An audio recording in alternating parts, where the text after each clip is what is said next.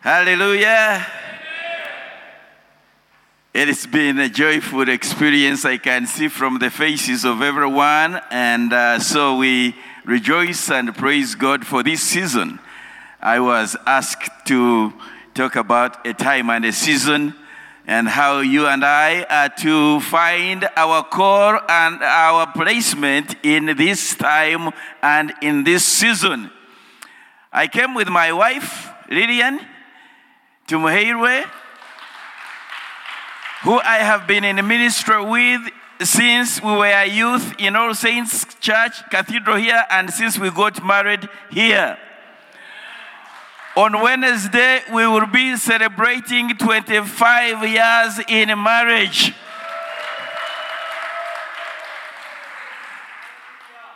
And before we got married, we actually ministered in the Sunday before our wedding, and our wedding was on a Sunday here. So she's going to sing a song accompanied by our friend Peter, who we have also been in this cathedral with for a long time.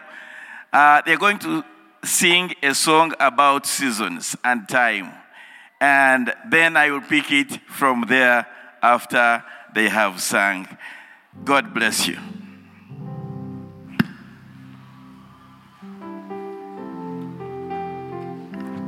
I started coming to this cathedral in 1976. So I have seen seasons in this cathedral. I have seen men who have come in, played their role, and left. I saw Canon Bikangaga playing the organ. I saw Bishop Katwesige, now he was the provost. I saw John Obokage, he was the provost. I am not mentioning their titles because God sees them by their names. And that's not to say none of them was important. I saw Reverend Tirwomwe, I saw Bishop Nkoyoyo, I saw them all. I saw what they did in their seasons. They left. Some left in their cars, some left in coffins, others left in confusion. But there is one person who did not leave, and that person is Jesus Christ. So I'm going to engage us in singing a song. It's called Seasons. The words are simple. Seasons come, seasons go. But Jesus, he never changed. Jesus, he is the same Messiah. Can we say the words? Seasons come and seasons go. Seasons come and seasons go, but Jesus, he never changed. Jesus, he is the same. The rhythm is reggae. Reggae doesn't change. Seasons come and seasons go. Seasons come and seasons go. But Jesus, he never changed. Jesus, he is the same. Jesus, he never changed. Messiah.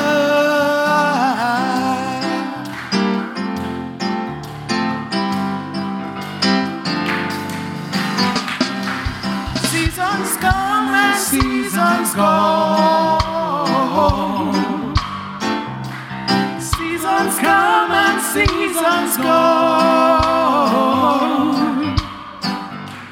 But Jesus, he never changes. Jesus, he is the same. Jesus, he never changes. Messiah.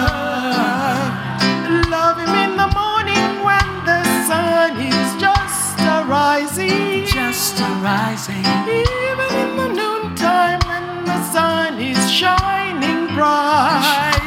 bright. For Jesus, He never changes. I say, no matter what is the case, Jesus, He is the same Messiah.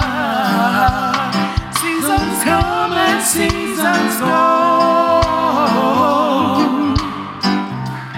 Seasons come and seasons go.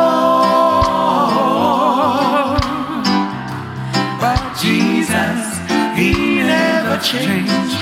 Jesus, He is the same. Jesus, He never changed. Messiah. I saw people come and so many people going. One day they hear that so nice, but the next day they are gone. But Jesus, He's always there. I say, no matter where you may be, Jesus, He is the same Messiah. Seasons come and seasons go.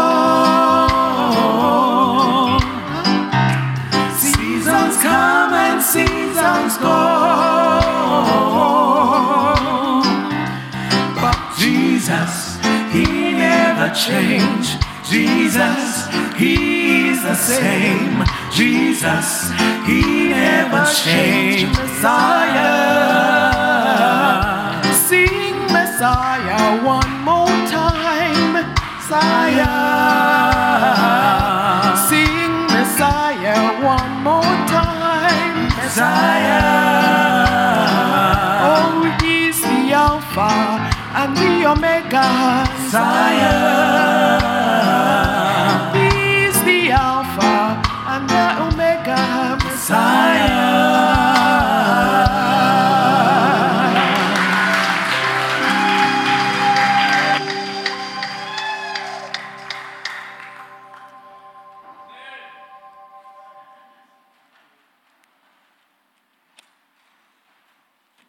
In a vital, systematic, organizational scope of reality where changes must happen because they are symbolic of a living being that has to go through the cycles of day and night, life and birth and death, seasons that are brought by times are a reality that we must embrace.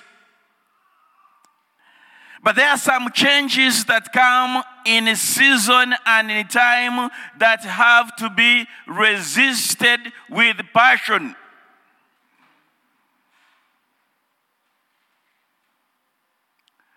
We thank God for the season in which the fourth men's prayer conference has happened at All Saints Cathedral, Kampala. For the team, the committee that's been praying and that put it together, we say, God bless you, thank you. For Reverend Dr. Canon Rebecca Nyagenya and the team she works with as host. For Right Reverend Dr. Henry Luke Orombi, the chief guest speaker, and for all those who were invited guests.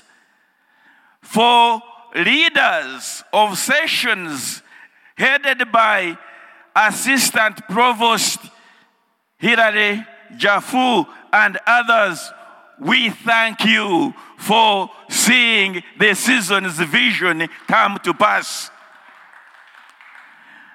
And for my brothers, men who are here and the women with us representing our families, I say, May the Spirit of God put fire in our hearts, that we will be fired up to understand and know that you and I have roles to play in the midst of the time we are in with change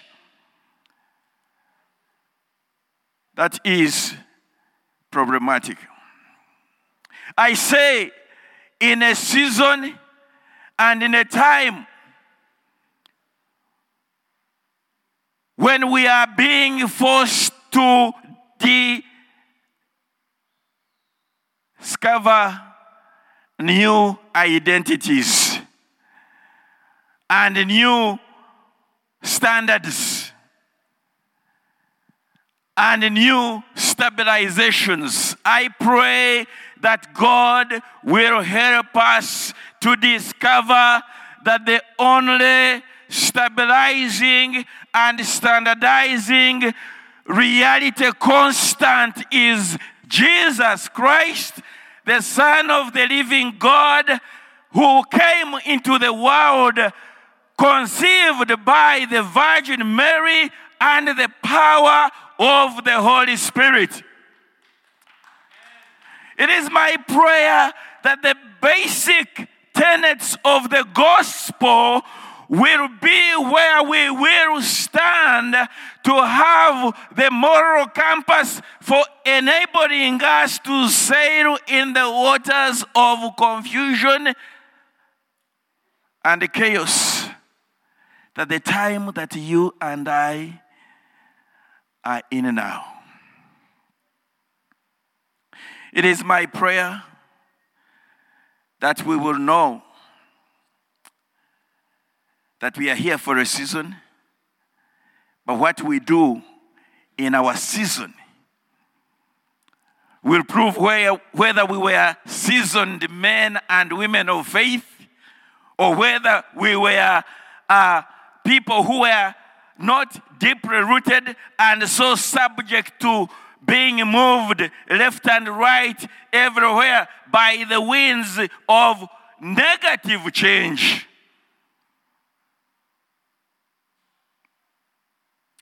We need to understand the call on our lives and be able to know that God is counting on us and that with God helping us, we can stand firm and move in the Spirit, doing what the Spirit of God wants us to do. Hallelujah. I say that persecution and a desire to change people from following the Messiah, the unchanging one, are not a new thing that is happening now. It was the thing when Jesus walked the earth. It was the thing when the disciples were representing Jesus and preaching the gospel in Jerusalem. And so you and I must be ready to stand, knowing that the Jesus who told the disciples that he would never leave them or forsake them is the same Jesus who tells you and I that he is not going to forsake us. We must understand that the only change that is permissible for you and I to participate in is that which brings about the new creation identity in Christ. And the new creation identity in Christ is not based on race, is not based on social stratification, is not based on where you come from, what you wear, or who you have as your ancestors. the change that we are to agree to and welcome is the change that is brought and wrought about by the Holy Spirit of God. Hallelujah. That's the only change. And so we need to grasp the insights that I discovered when preparing to share with us this night. The insights that show us what possessing the Holy Spirit, or being possessed by the Holy Spirit rather, allows us to see happen in a system that wants us to change and go away from being witnesses of God. It is by understanding these insights that we'll be able to see how we can stand and move, pursuing with the goal of overtaking and possessing what is our inheritance, or the inheritance of the saints in Christ. And the example text where these insights that I'm going to share with us come from is Colossians chapter 1, verse 1 to verse 18. It's a text that comes to us through a man who was pursuing and wanting to overtake believers in Christ and possess them as prisoners to be brought to Jerusalem for persecution and, if possible, for killing.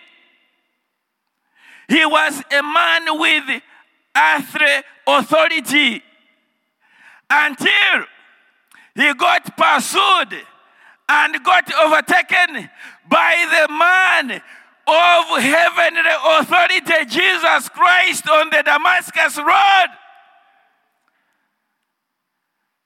And so we see two forces.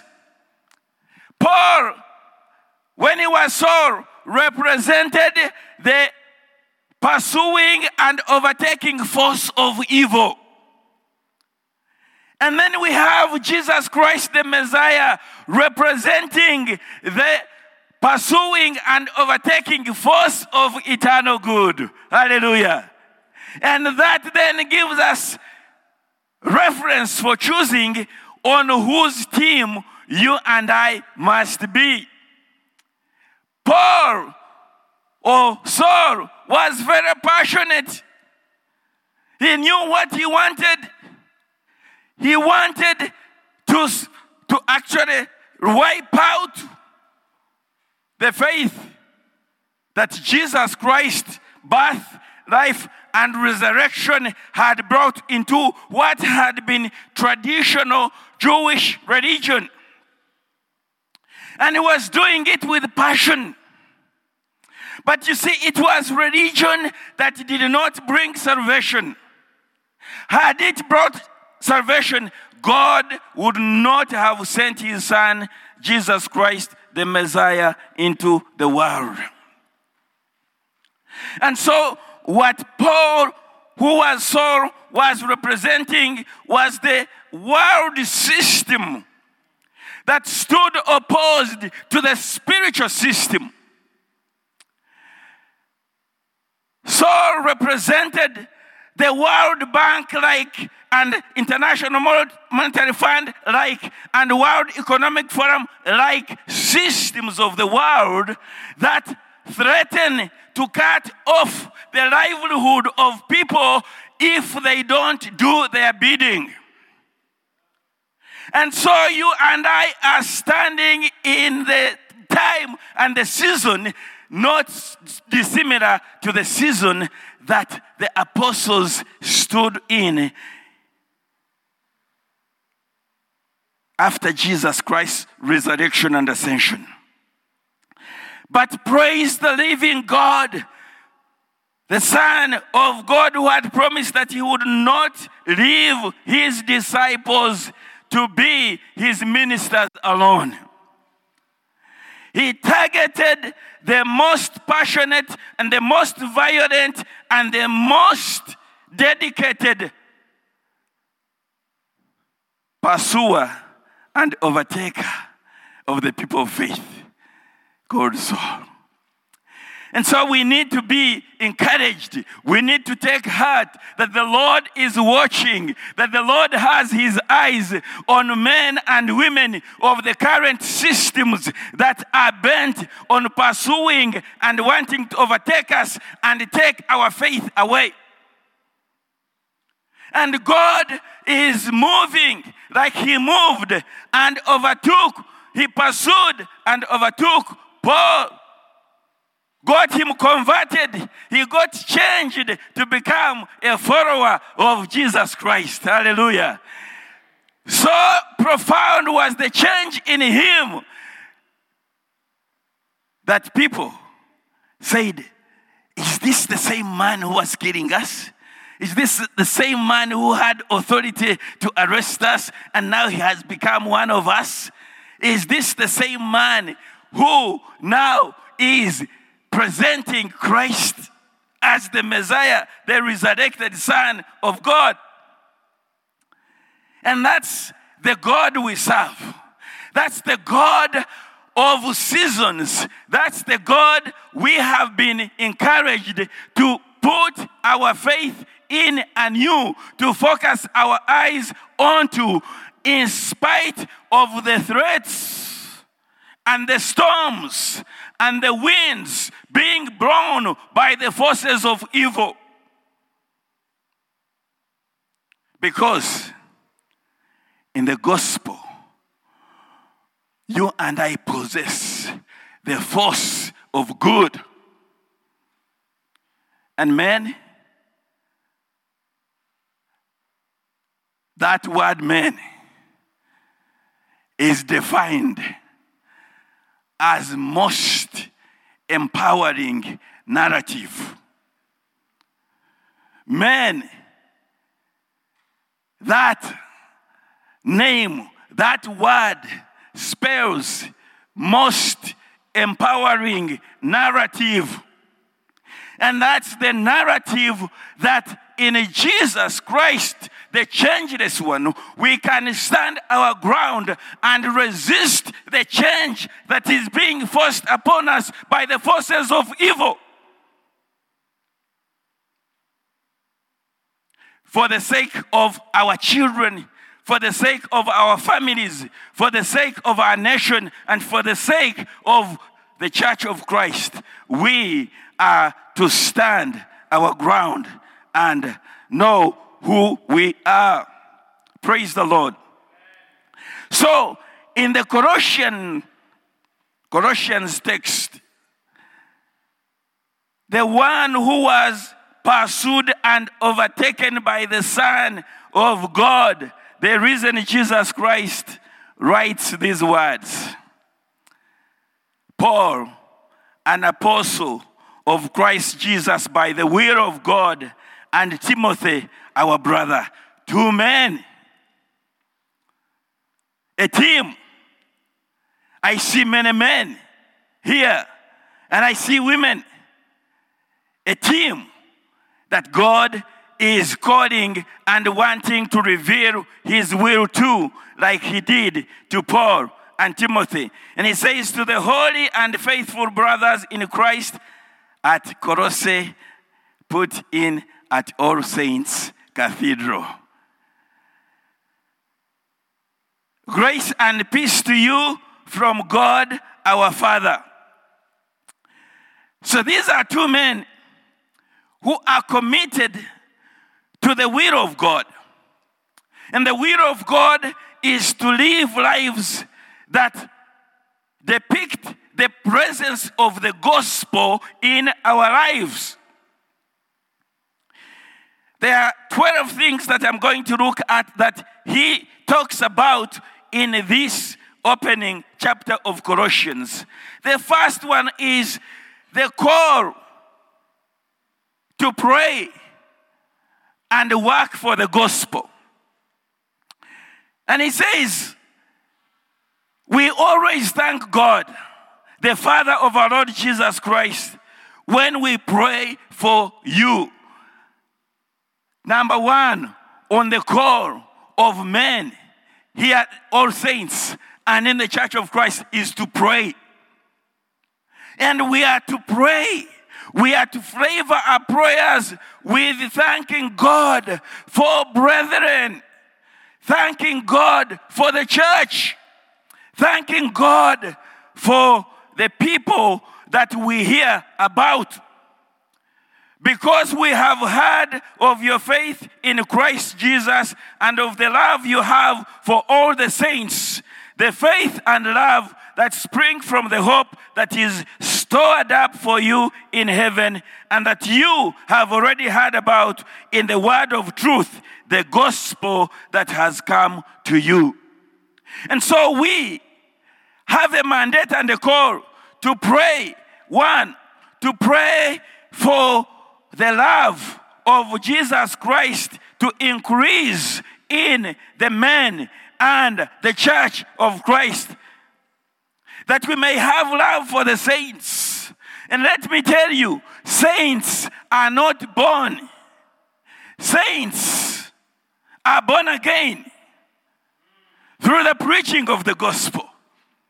And so the call that he is talking about, the gospel that has been heard, the gospel that has been preached, that is what we need to be praying for, that the gospel will gain power, that the gospel will gain momentum in this, our time and our season, more than ever before. It is important that we do that we pray. We pray on target. We pray on purpose. We pray with intention.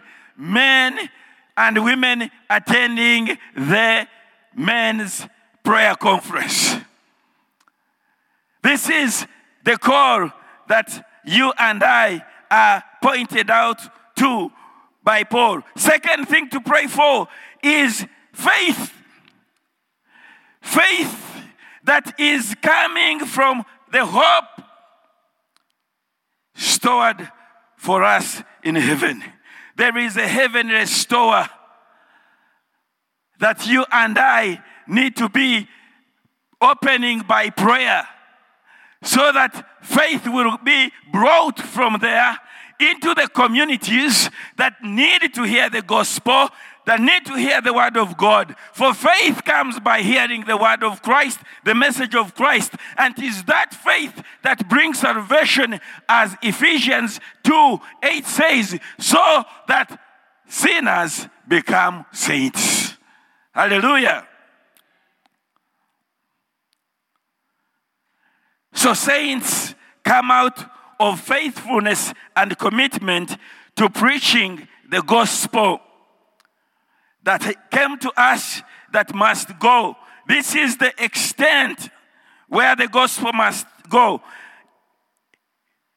In B of that verse 5, it says, all over the world, this gospel is bearing fruit and growing, just as it has been doing among you since the day you heard it and understood God's grace in all its truth.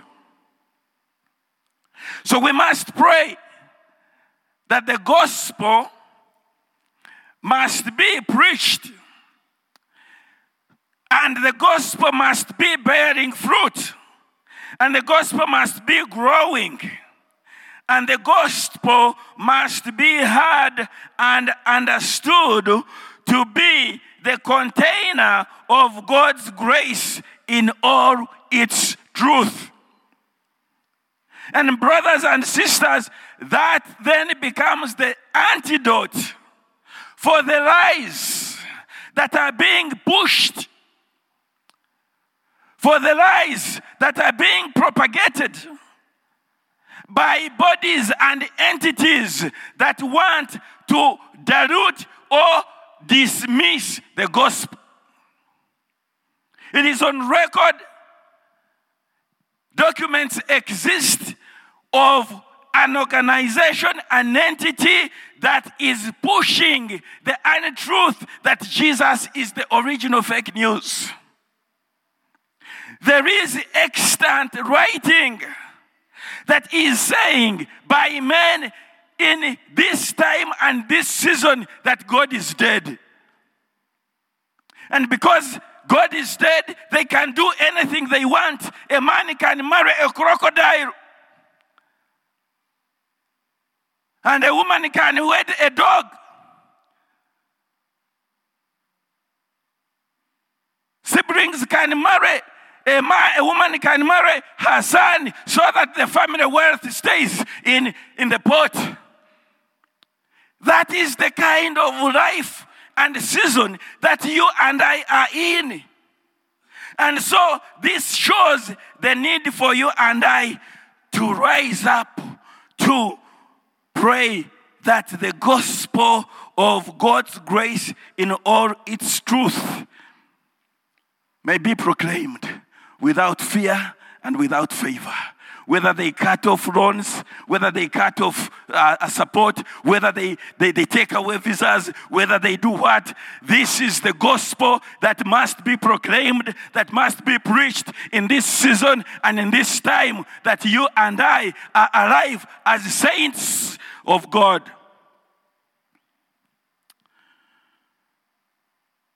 Number 2 is ministering for Christ. Verse 7.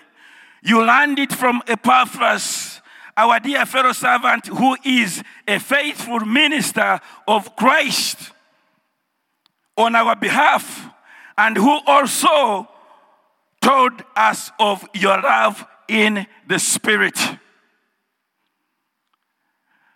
Men, we are being called to rise up and stand as ministers for Christ. We are being called to be ministers of Christ in our homes, to be ministers of Christ in our offices, to be ministers of Christ in our communities, to be ministers of Christ in our offices, to be ministers of Christ in our schools, to be ministers of Christ in prisons, to be ministers of Christ in hospitals, to be ministers of Christ in the marketplace. Insight number 3, found in verse 9, is becoming again entrenched praying businessmen. For the pursued and overtaken soul, now Paul says, for this reason, since the day we heard about you, we have not stopped praying for you and asking God to fill you with the knowledge of His will through all spiritual wisdom and understanding. Men attending the 4th prayer conference and the women present, we are to become praying business people. Business that does not require licensing or registration by the Uganda Registration Bureau Services. You and I are to become business men and women whose business primary, consistent, persistent business is praying all the time.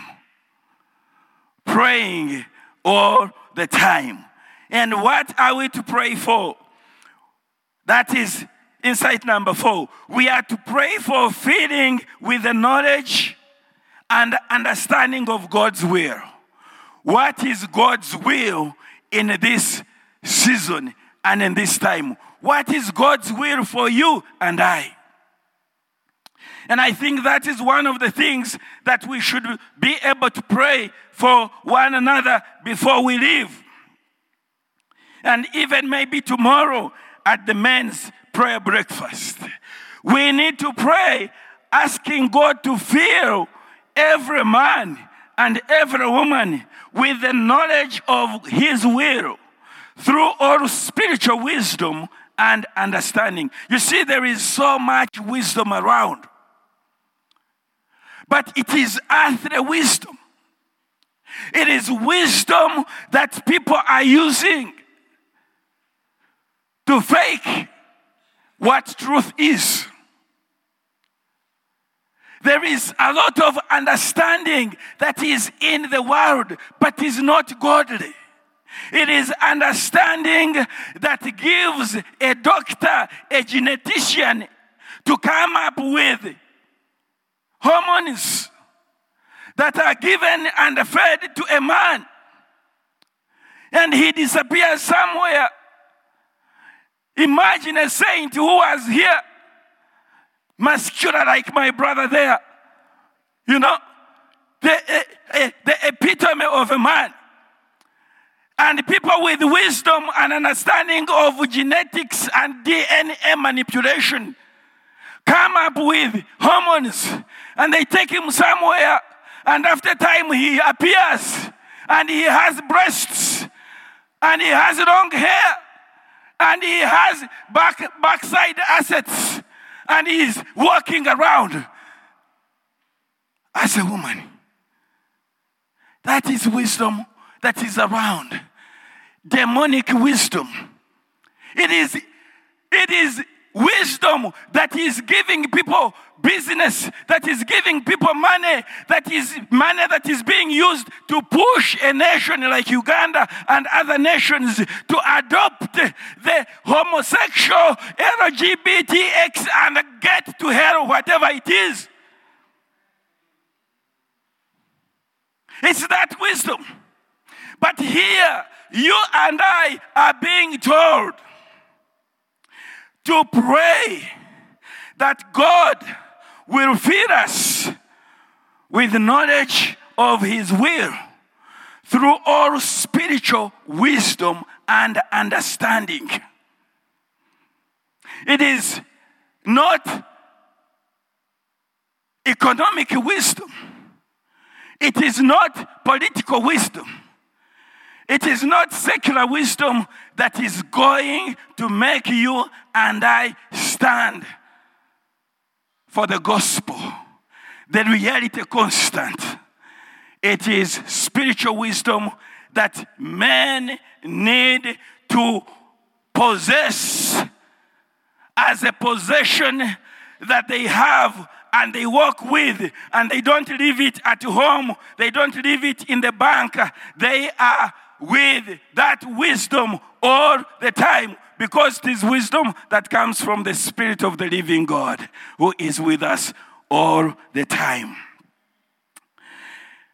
Insight number 5 is that after we have gotten the spiritual wisdom, verse 10, that we pray this in order that the men of All Saints Cathedral and women of All Saints Cathedral that you and I are part of, live a life worthy of the Lord and may please him in every way. Now, this is the call to make a choice. Are we going to please the World Bank and its dictates? Are we going to please the IMF and its dictates? Are we going to please UN and its dictates that are contrary to the will of God? Or are we going to stand and say, as for us, men and women of Uganda, especially those that worship God at All Saints Cathedral, are going to live lives worthy of the Lord, and that will determine to please him in every way, bearing fruit in every good work, growing in the knowledge of God. You see, you cannot know God and finish knowing God. that would not be the living God. That would be an idol. The God I serve and the God who calls you to serve him is the God who supplies you and I with new grace every morning, fresh from the throne of grace. He is the God who doesn't have a refrigerator, a cold room where he keeps leftover grace. He is the God who gives us daily grace. He is the God who daily reveals new insights into your spirit so that you may represent him aright. And so, as Satan counterfeits the revelations of God, you and I are being called to be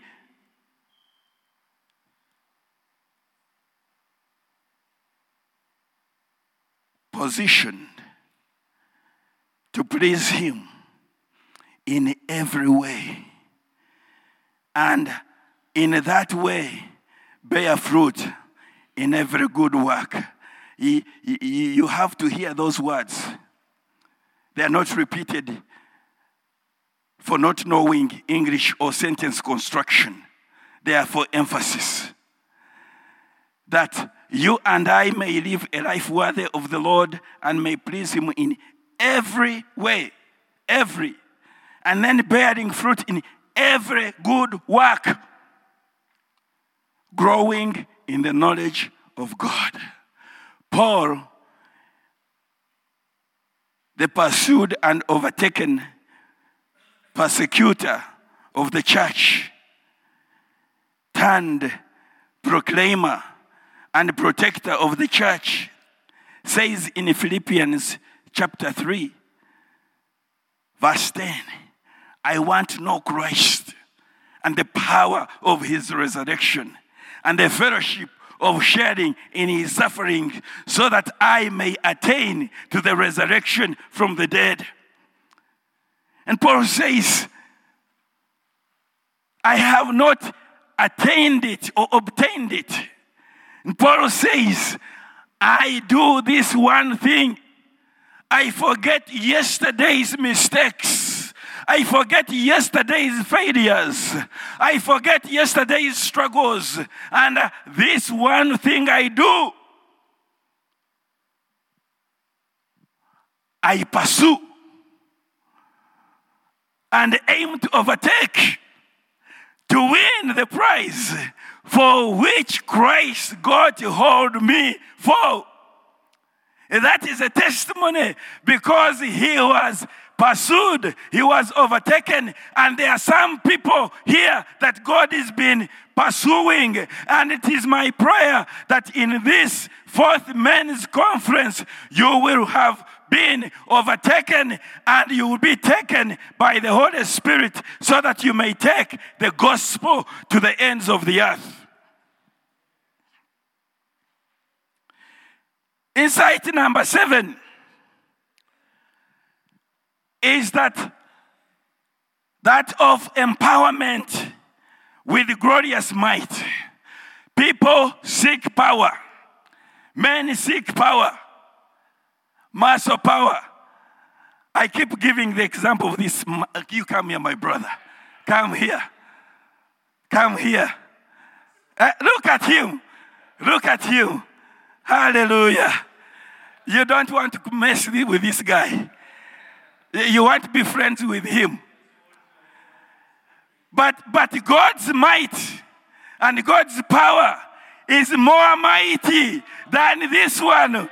God's power, spiritual power, is able to immeasurably do more than you can ask or imagine, because he is powerful as it is flesh and blood. Subject to change. When he gets malaria brought about by an invisible thing, with all this might, he will sweat, he will lose appetite, he will be weak, he will just be like ordinary me who doesn't have the same muscles. You can go and sit down. But we are being told by Paul, the spiritual muscle man, that you and I, in order to stand and resist the forces of evil. This is what you need to see happening. And it's in verse 11. Being strengthened with all power according to his glorious might, so that you may have great endurance and patience. The power of the Spirit is able to make you have great endurance.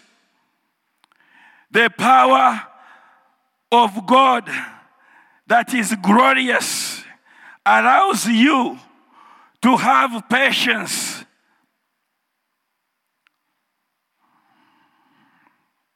And men, we are notorious for being impatient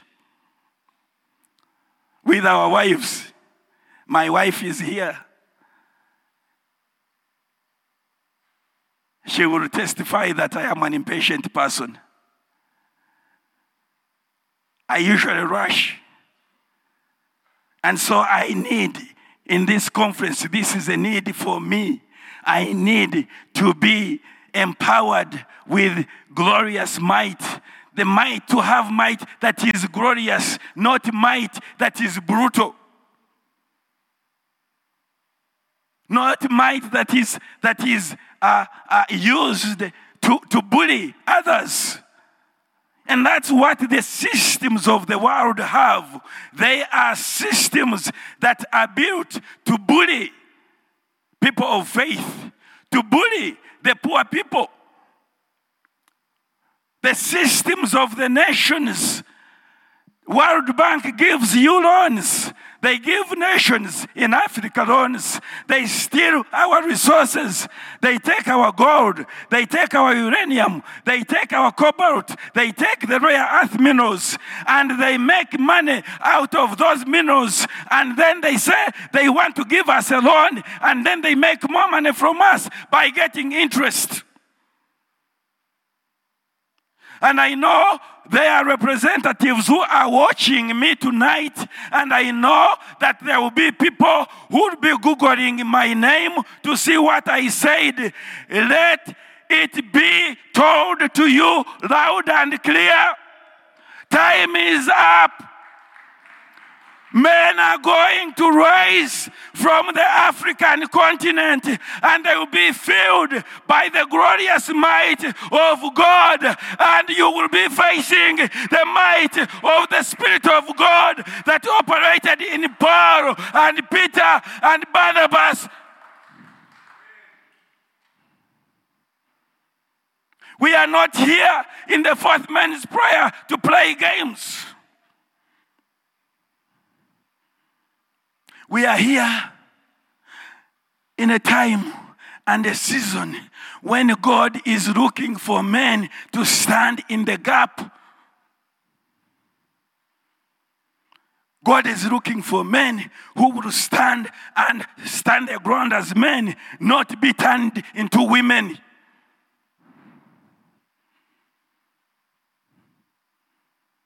When I was doing missionary work with my wife and studying, the church where the diocese were attached to approved ordaining a homosexual bishop.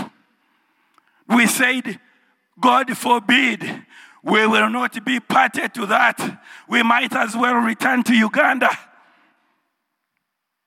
And the church we were ministering at said, we are with you. We will accept to be under your leadership. And the parish of Church of the Resurrection, West Chicago, transferred its care-taking responsibility to the Bishop of Ankole, which was my diocese. And so threats were said, you will not be supported, your studies are ended. And I said, my God is a living God. I said, the God who raised Jesus Christ from the grave, the Jesus who gave Peter and the apostles, the responsibility to change the world is the God who made the silver and gold, and is the God who does not lack anything, and is the God who provides, who creates even realities out of nothing. God is looking for men who will stand. And let me tell you, during that time when we were pushed against the wall, a man whose son I had carried on my back when I still had strength, like my friend, and the son had become my friend, and he even came to Uganda with his daddy, calls and he says, "Ben, something has happened that I believe can be of benefit to you and Lillian." And I'm listening. And he says, "We had a family foundation, and we had released a check for $10,000 to an organization that we have been supporting." And he said, "We got a letter and a check for $10,000 back, saying they are no longer in business." And he said, "We were closing the family foundation, so we don't want to have this money.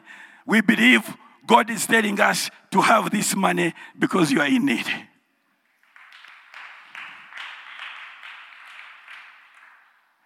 That is the God we serve. Not only that, another church had overstand, and they said, "We are going to create an office, a ministry that did not exist in that church." They said, "We are going to create an office, a department called Missionary in Residence." And they said, "We are going to change your visa from a student visa, and it will become a working visa, and we will begin to pay you so that you pay for your studies, and you pay for your wife's studies, and you pay for the orphans you were taking care of." Hallelujah. That is the mighty God we serve. Amen. That's the mighty God we serve. That's the mighty God we serve. That's the mighty God we serve. And so, we even moved out of the building of the diocese that we saw was going against the will of God. We left the building. We went into a rented building. And the entity, the organization that owned those buildings said, "We heard of your story.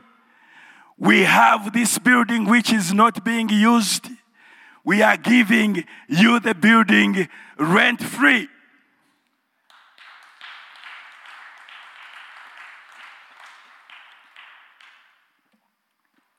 Church, I am not a prophet, but I want to say that the stand that the leader of this nation, President Museveni, and the members of parliament who voted and said, "We will not say yes to changing our boys into females, girls. We will not allow women to marry women. We will not allow here, All Saints Cathedral." Imagine John is bringing Jacob, and Anna is bringing Mary here. I want to say, God is going to come through for Uganda. God is going to come through for the church. God is going to come through for men and women who will stand for what he considers to be his will. It may cost, but it cost Jesus his life to give birth to the church that you and I belong to.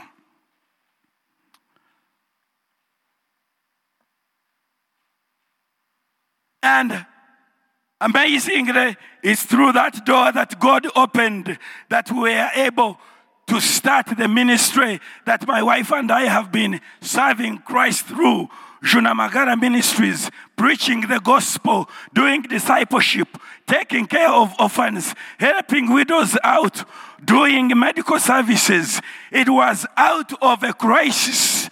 It was out of challenging season that we saw God. And we saw God empowering us with his glorious might. And we saw God showing us that he is there and he hears with men and women pray, asking him to do his will on earth through them as it is in heaven. Insight number 8 is that amidst all these things, we are to joyfully give thanks to the Father, for that is what we see at the end of verse 11 in 2:12, where it says, and joyfully giving thanks to the Father who has qualified you to share in the inheritance of the saints in the kingdom of light. To give thanks. Men are being called to engage in giving thanks. It is good when we come every Sunday and give thanks here. But it will be good when we set aside a day when the church, men in the church, will go to a football field and say, God, we have come here today to give you thanks. And then we sing songs of thanksgiving. And then we thank God as we share testimonies. Because you see here, I pray for people giving thanks. Last Sunday, I prayed for the director of Family TV. But there wasn't enough time for him to give a testimony. And there are people who have been touched and changed by Family TV. And so we need to have time when we can go, and it's a thanksgiving time to God. Doing it joyfully, not under pressure, not under tension. Hallelujah. If you say amen to that, raise your hand and say hallelujah. Intentionally setting time aside to say, this is not doing business as usual. This is not the usual midweek service. This is not the usual Sunday service. This is a service set aside to come before you, our Father, and give you thanks for our families. And you mentioned the children of everyone. You mentioned the spouses of everyone. You give thanks to God for the men who are going to come and marry the spinsters who are in this church. Hallelujah. That is the call that is being laid upon you, my brother and my sister, in this closing time of the 4th Men's Prayer Conference. Insight number 9 is that you men and I and our wives, much as we may not have shares in the World Bank, much as we may not have shares in the International Monetary Fund, much as we may not have shares in MTN and any company that you consider to be the wealthiest and powerful company, Scripture is saying, you and I qualify to be shareholders in the kingdom of Jesus Christ. Hallelujah. So you are shareholders. I am speaking to honorable, VIP, valued people possessing shares in the kingdom of the Son of God, Jesus Christ.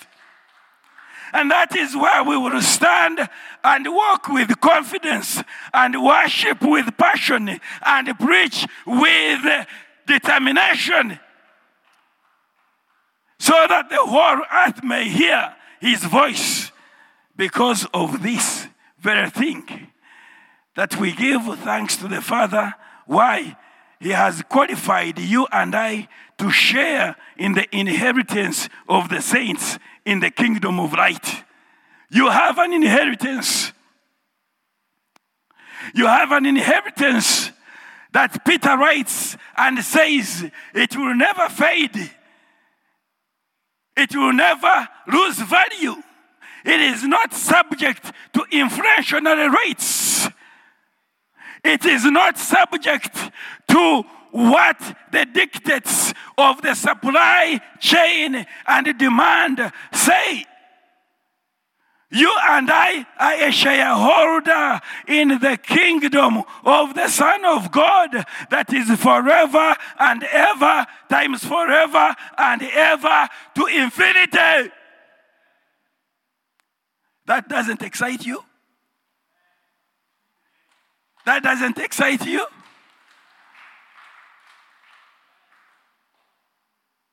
You know, that is the truth, the full truth that you and I are to know and possess, that will allow us to not let anyone look down upon us because of the color of our skin, or because of the location of our nation in the global positioning. That is what is going to put fire in your heart, fire in my heart, as men who will stand and face the time and the season that you and I are in. Insight number 10. Not only are we qualified shareholders in the kingdom of light, of the Son of God, we are entitled to redemption and forgiveness dividends. Those of you who are investors, those of you who are entrepreneurs, men and women with business acumen, you don't invest in a business, you don't invest in a stock that does not make profit, that doesn't give you dividends. And here is the sweet news. Verse 13. For he has rescued us from the dominion of darkness and brought us into the kingdom of the Son he loves, in whom we have redemption, the forgiveness of sins. Ah, hallelujah. My sin. I like that stanza that says, my sin, not in part, but in complete, was nailed to the cross. And I do what? I bear it no more. Hallelujah. You have redemption and forgiveness of sin that allows you to be in the kingdom of light.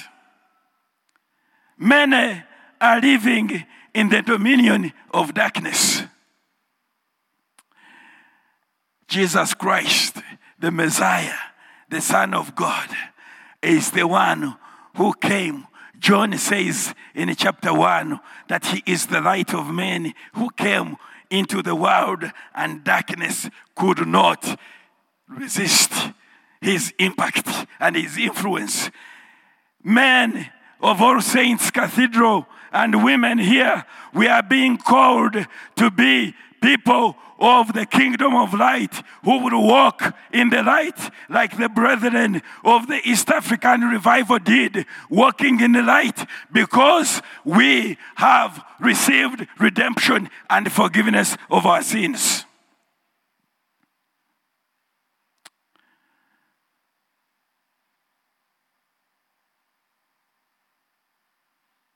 insight. Now I'm 11.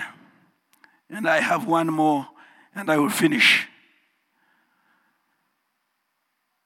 In verse 15, you and I are to be the image of Jesus Christ, the Messiah, here on earth, in our home, in our offices, in our community, in the church, in the nation. Why? Because this Jesus, who has secured your redemption and your forgiveness of sins, is the image of the invisible God, the firstborn over all creation. He is the image of the invisible God. He became man. He walked the earth. He prayed so that you and I can learn how to pray like he did. He did good so that you and I can learn how to do every good work like he did.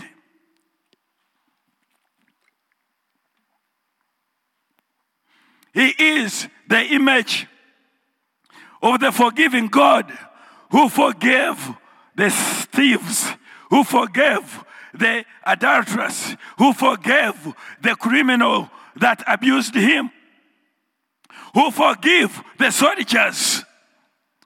He is the image of what it means to be a forgiven person because he forgave. And he taught us men and women in the prayer of God's children that aspect. Forgive us our sins as we forgive those who sin against us. A segment of the prayer that we find very hard to do. And guess what? You're not alone. When Peter was told by Jesus that he should forgive his brother, when his brother comes to him to ask for forgiveness, Peter, quick to act, quick to ask, quick to respond, man said, how many times? 7 times? He came up with a number. You know? He wanted to give Jesus, to help Jesus. It is, have you asked Jesus a question and then given him an answer? Can you relate with Peter? Many times we ask Jesus a question and then we give him an answer. We take the place of God. Peter asked, Master, how many times must I forgive my brother? 7 times? And he was thinking that would be great. 7 times. And Jesus shocked his senses out of his body size. He said, no, Peter, 70 times 7. Wow.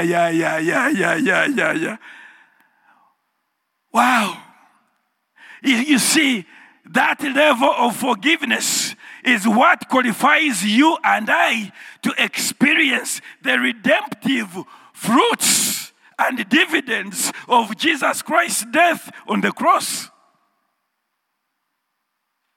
It is forgiveness that is ongoing until you go out of your earthly body that is sinful by nature, by birth, by bias, and by practice.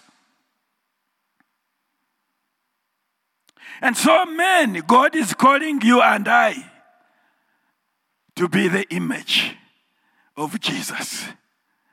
If Jesus is in you, and when we are singing, greater is he that is in me, greater is he that is in me, greater is he that is in me than the devil that is in the world.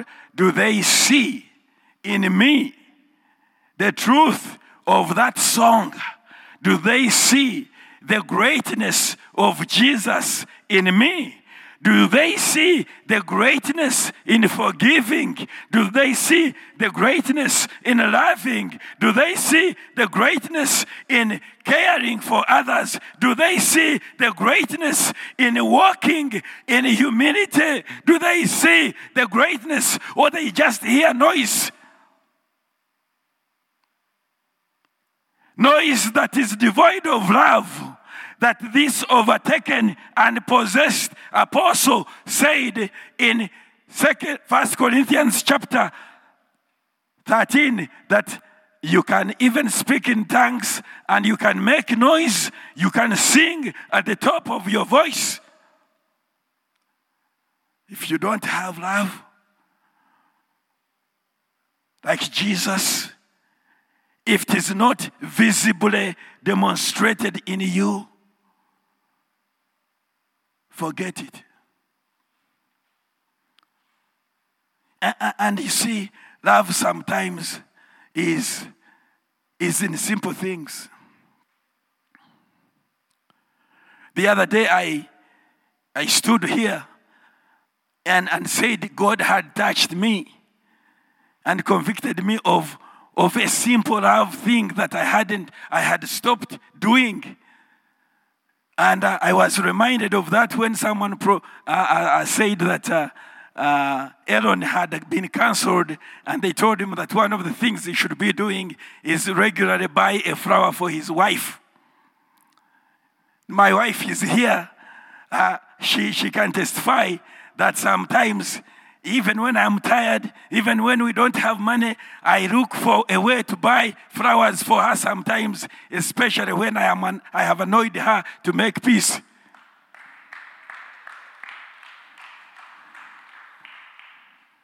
You see, Jesus Christ died on the cross to make peace for us.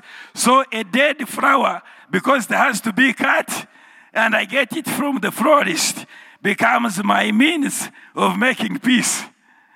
And sometimes I bring them quietly, in privacy, secretly, and then she wakes up or she comes from where she's been, and she finds the flowers on the table. And the atmosphere changes. Simple things. So I was reminded that I think on Monday, it's like 2 months I haven't bought flowers. Forgive me. Tomorrow I am buying flowers.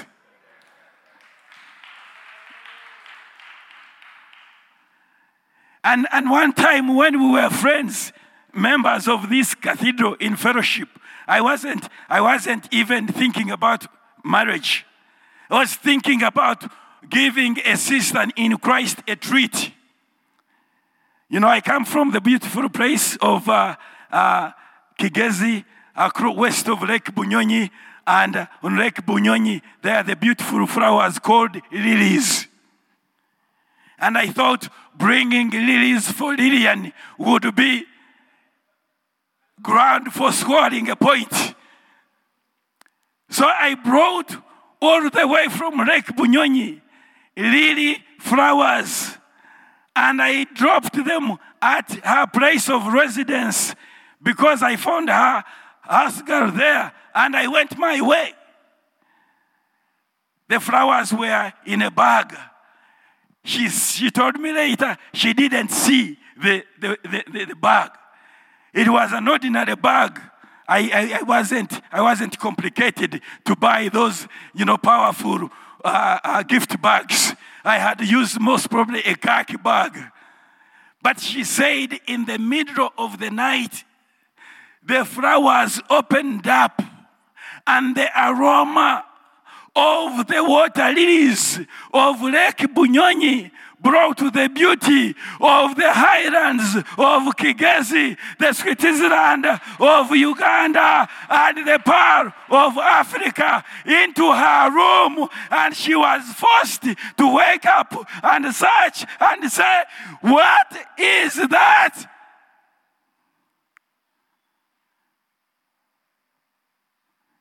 A simple act. Jesus wants you and I to reflect him. And Paul says we are to be the aroma of Christ. just as the aroma of the lilies of Lake Bunyonyi transformed an environment, you and I are to transform the environment. I'm going to finish my last point.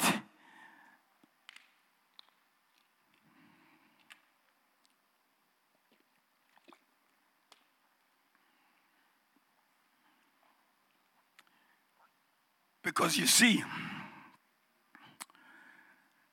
this whole gospel business and kingdom business has a COE. We are used, and now people are going to correct me, we are used to the worldly systems that talk about CEOs. The spiritual system, the last insight I want to talk about, is about the COE. And that's a new terminology, a spiritual terminology that I want us to focus on as we take on the forces of evil that want to operate in this time and in this season.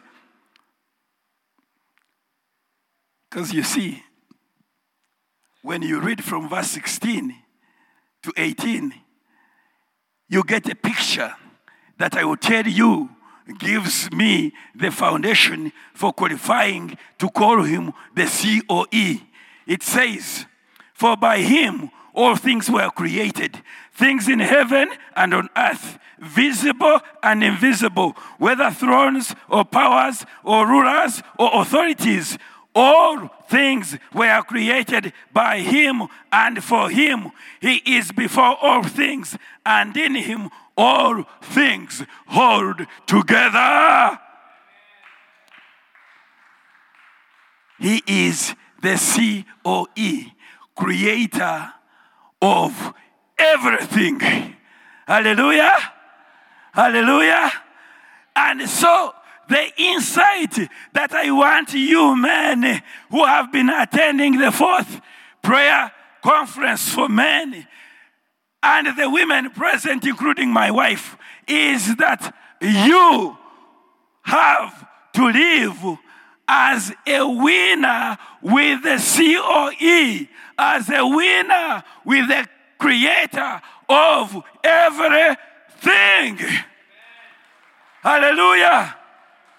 And as you walk and as you live, you have that tune. Winner, oh, winner, winner, oh, winner.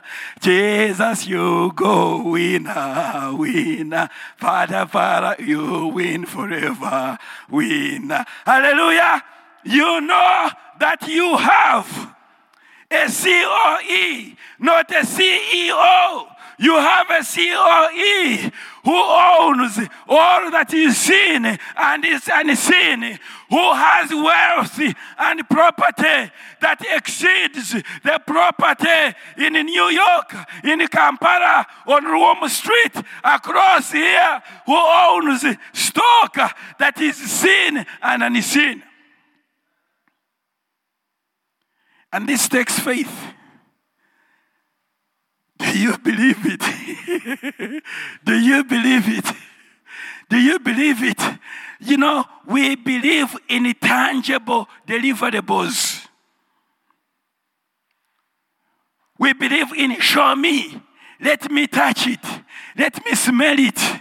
We believe it in the most recent gadgets, the most recent number plate. Someone told me, I was talking about exchanging my old car, which was some time back, it got me stuck. I was coming here to work and it died on me in Bukoto. I was coming to teach confirmation class and they called, "Where are you?" I said, "I'm here stuck." The engine had given up. So I was saying, someone said, "You better sell that car." And I said, "What number is it?" When I mentioned, they said, Ugandans buy numbers, they don't buy cars. Said, "Your car might be sound in body and, you know, just a fix away to back to roadworthiness." I said, "But when the number is old, value is down."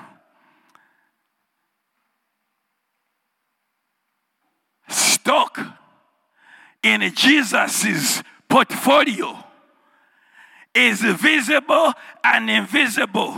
What has been seen and what hasn't been seen is there. For Scripture says that what eye has not seen and what ear has not heard is there in store for you as a child of God, as a man of God, as a woman of God. As you walk knowing that you are a winner with this COE.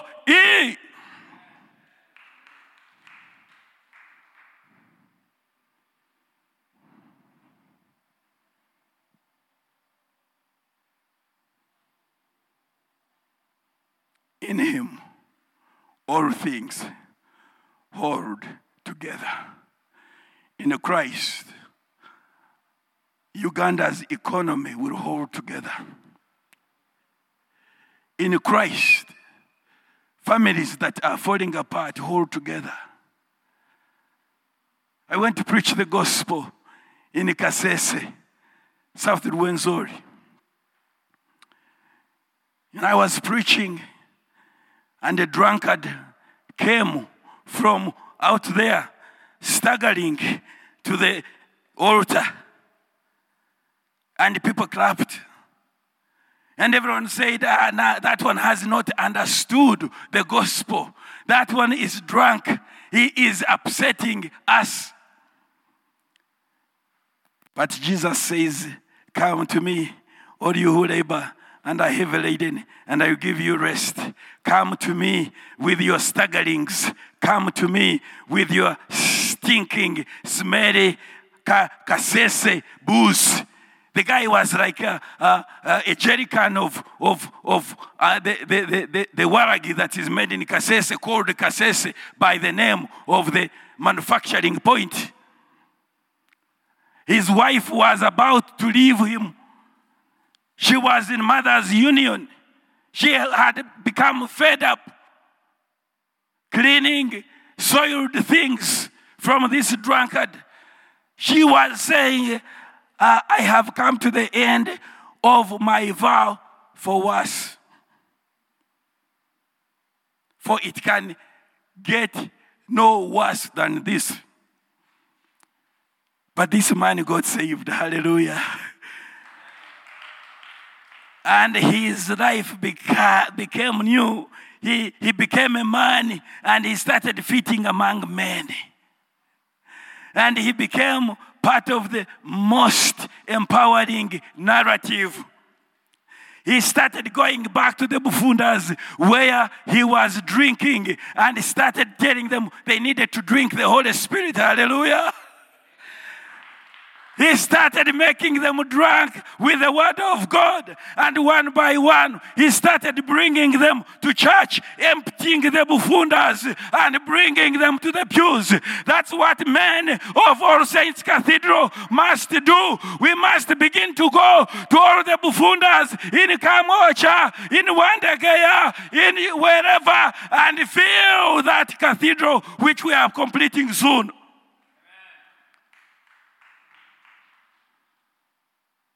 This man became an avid evangelist. You know, don't joke with the drunkard. Drunkards are always thirsting for more. He was thirsting for bringing people to Jesus. He was thirsting for sharing the gospel. Soon, the man who was stealing money from his wife to go and drink was made the treasurer of the cathedral. You see, in Jesus Christ, all things began to hold together for this man. Hallelujah. God is looking for men like you and I. He wants us to stand. In conclusion, my brothers and sisters, when you stand, you will be hurt, but the wounded healer is there to heal you. When you stand as men representing most empowering narrative, you may have the doors of banks shut in your face, but the doors will be opened in heaven, and the world systems will face the force of men rising, powered by the glorious might, moving as conquerors, not as losers. You may be persecuted, but your persecutor will be pursued and will be overtaken by heavenly authority, like Paul was, and your persecutor will become your partner in preaching the gospel.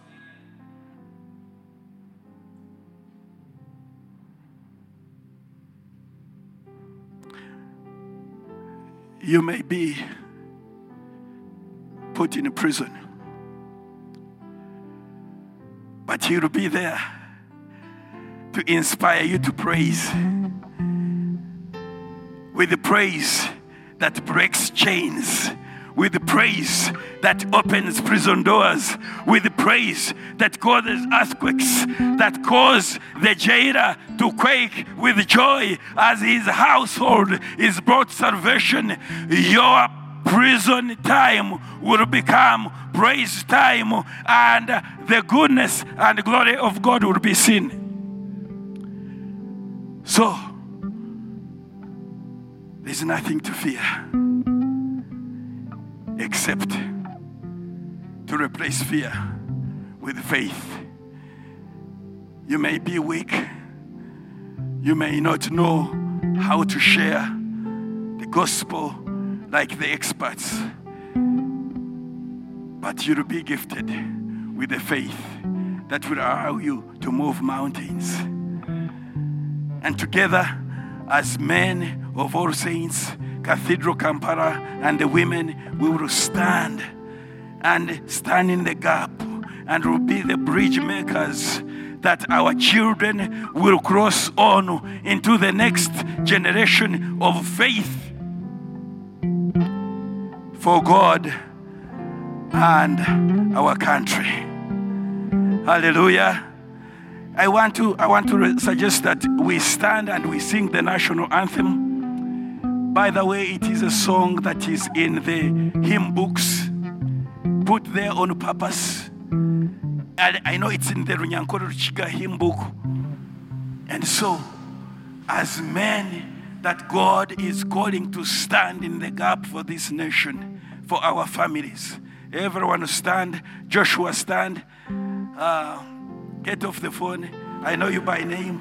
We're going to stand and sing that stanza of O Uganda as a prayer, a corporate prayer, crying out to God.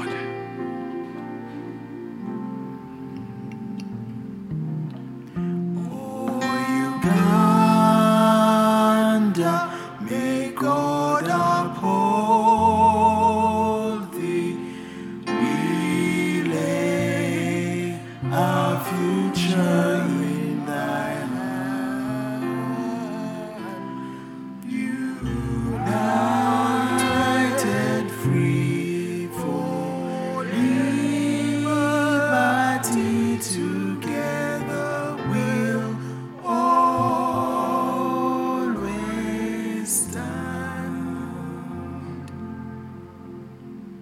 Thank you. Thank you. That is a fitting conclusion of what we are about.